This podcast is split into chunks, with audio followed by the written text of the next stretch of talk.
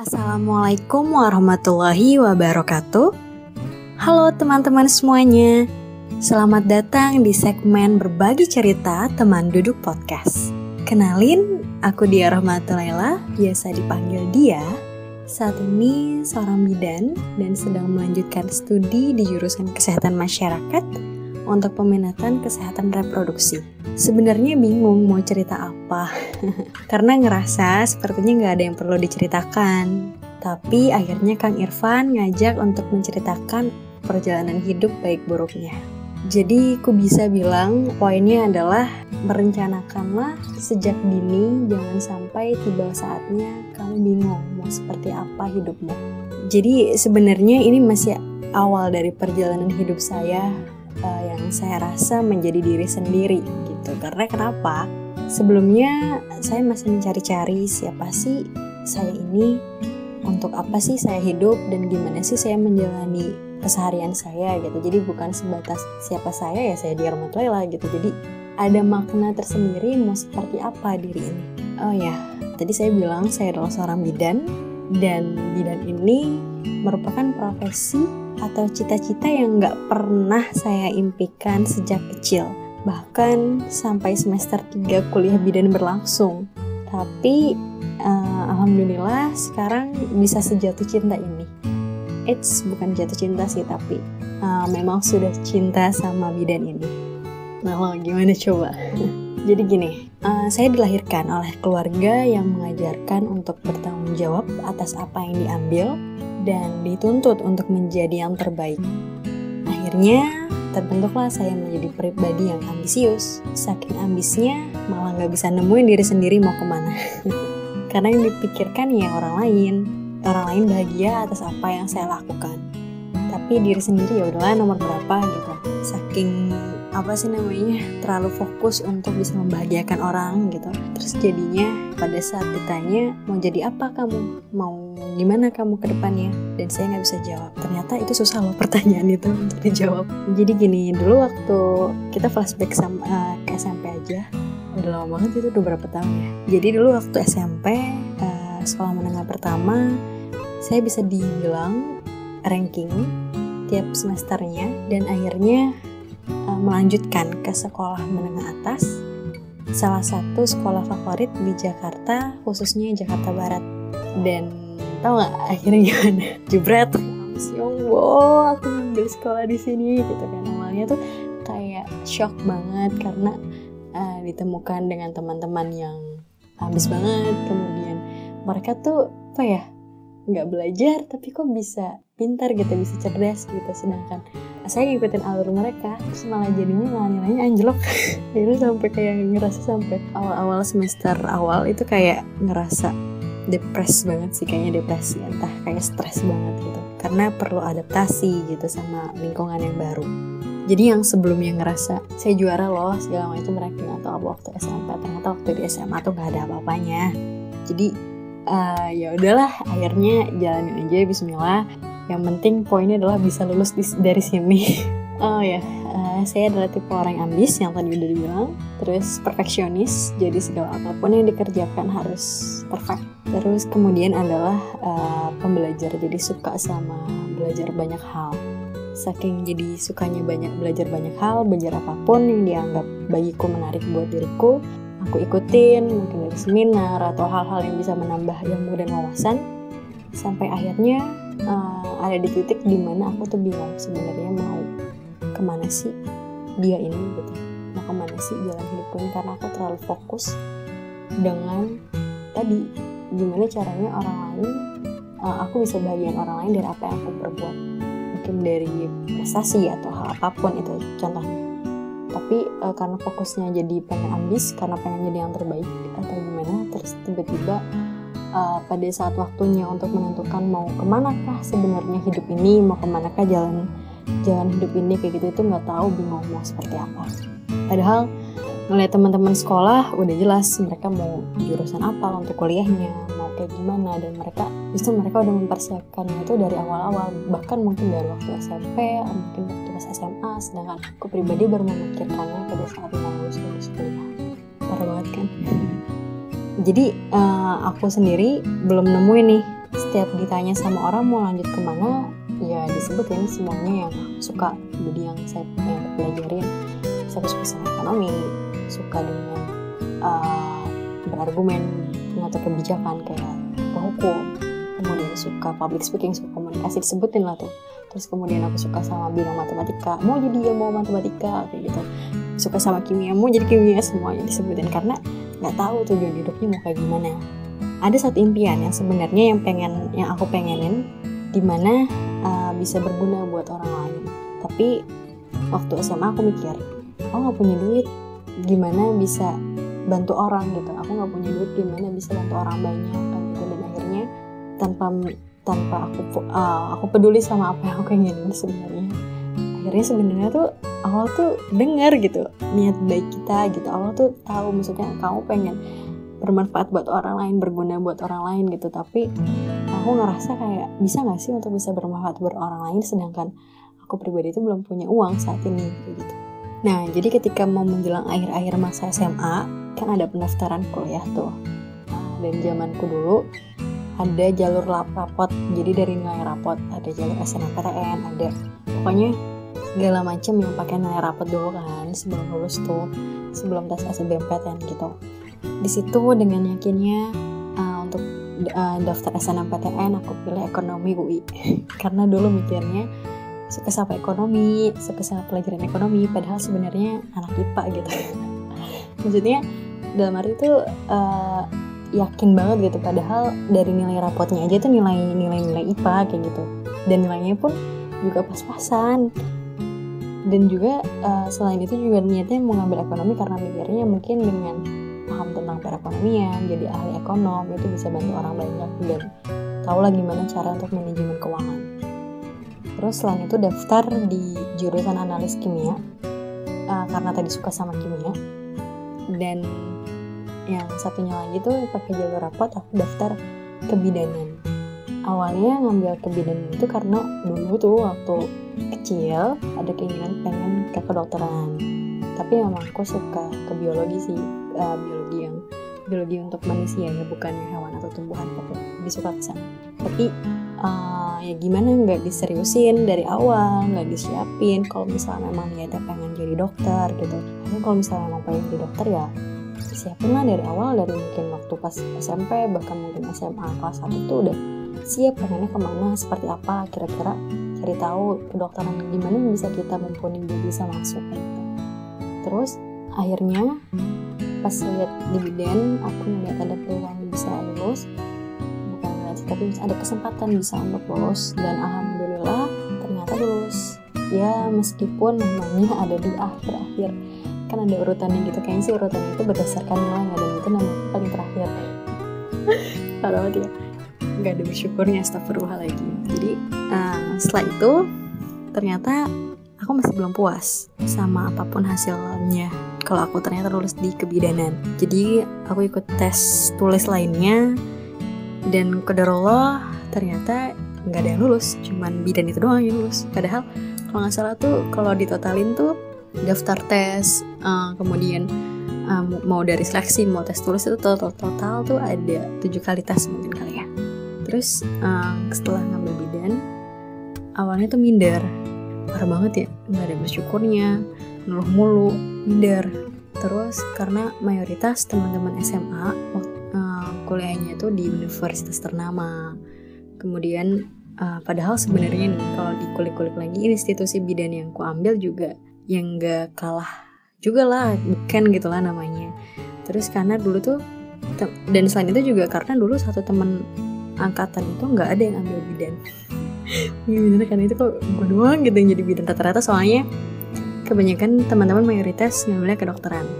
Akhirnya perjalanan kuliah itu nggak sepenuh hati karena ingin coba tes di universitas lain. Jadi semester 1 semester eh semester 1 semester uh, 3 pokoknya pas uh, tahun ajaran baru tahun ajaran baru kan ada pembukaan pendaftaran baru tuh.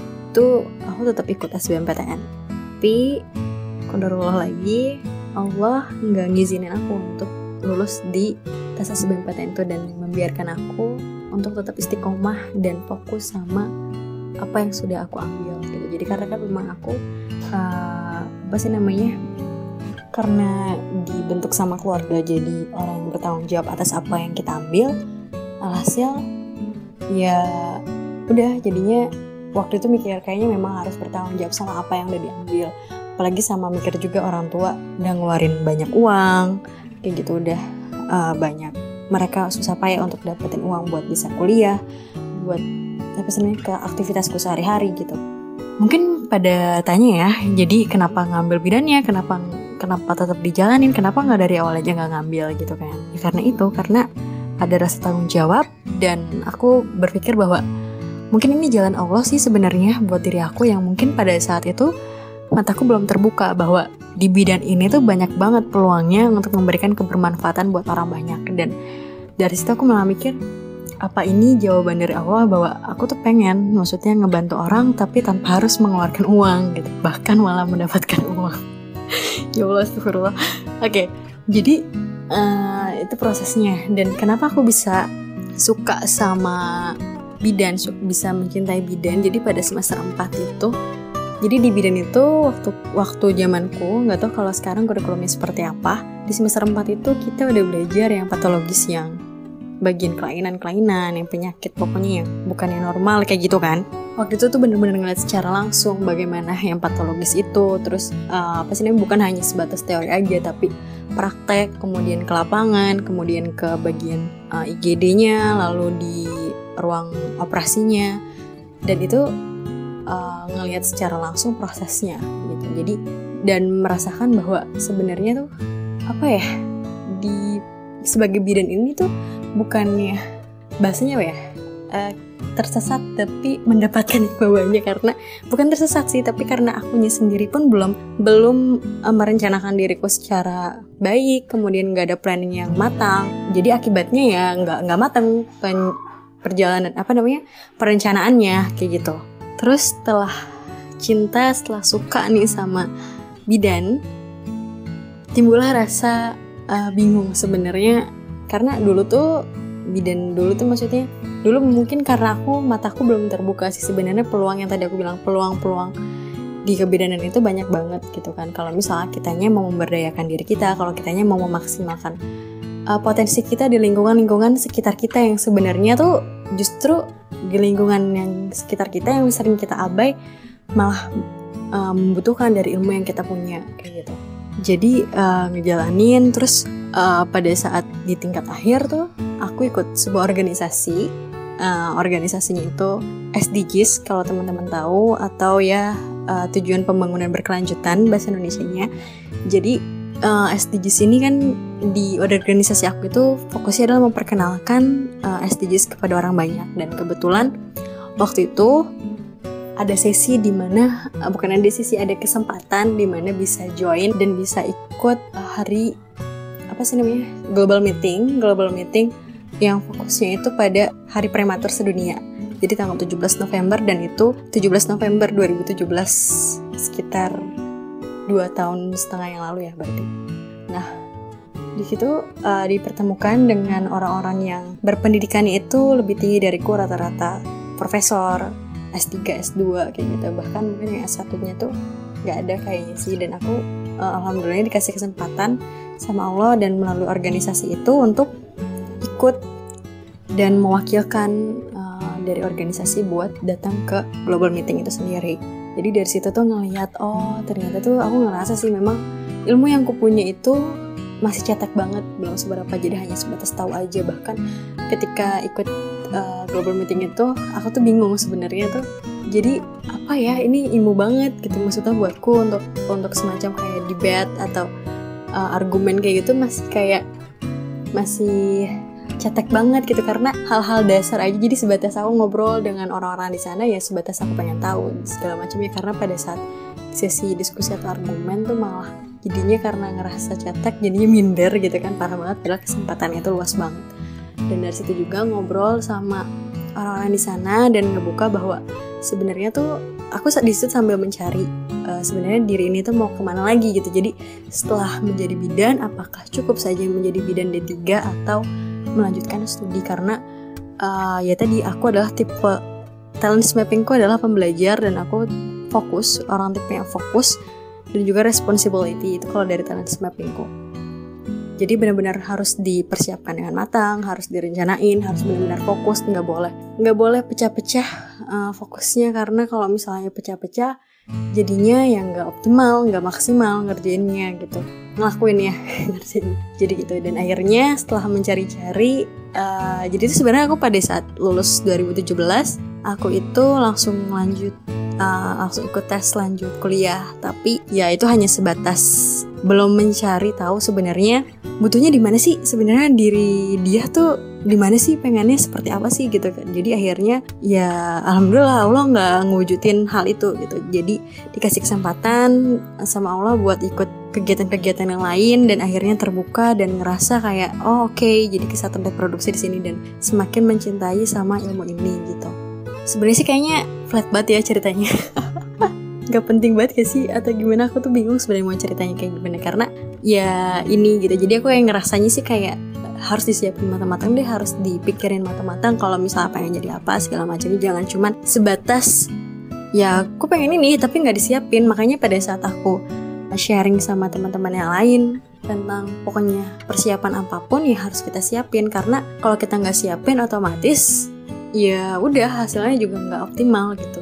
Dari disiapin juga dari segi knowledge-nya disiapin juga dari kitanya ibadah juga kepada Allah. Jangan sampai lupa kalau misalnya jadi fokusnya hanya ke dunia aja kayak gitu. Jadi gimana ya?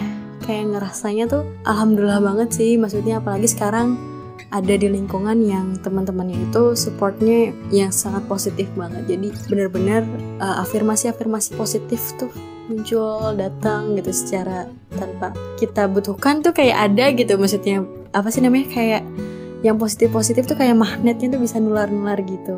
Dan makanya kenapa tadi di awal aku bilang kalau misalnya ini tuh bukan pertengahan, bukan di akhir dari perjalanan hidupku, bahkan baru mau dari awal perjalanan gitu, belum jadi apa-apa karena masih terus mencari-mencari sebenarnya ke manakah diri ini gitu maksudnya siapakah diri ini setidaknya tuh uh, ya ada sedikit lah untuk tahu untuk dikenalin ke orang kalau nah aku bukan sebatas dia rahmatullahi aja seperti itu.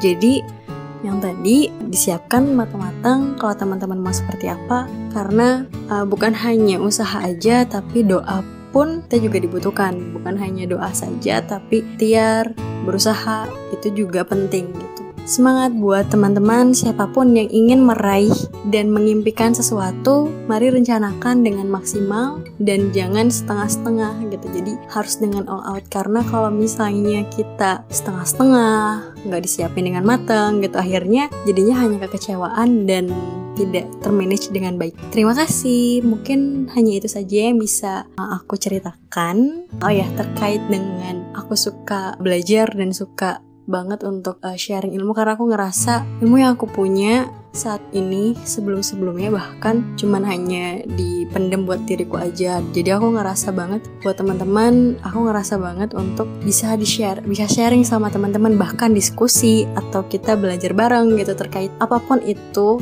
Jadi sekarang ini aku ada grup WhatsApp di mana teman-teman bisa belajar. Bukan belajar jadi kita lebih tahu untuk diskusi terkait dengan kesehatan reproduksi. Karena memang aku passion aku aku suka di bidang kesehatan reproduksi jadi kita bisa diskusi dan bisa untuk untuk ngobrolin lebih dalam lagi supaya si cash pro ini nggak tabu, nggak nggak awam untuk dibicarakan. Jadi bisa dicek di IG aku di @dialail. Terima kasih semuanya. Wassalamualaikum warahmatullahi wabarakatuh.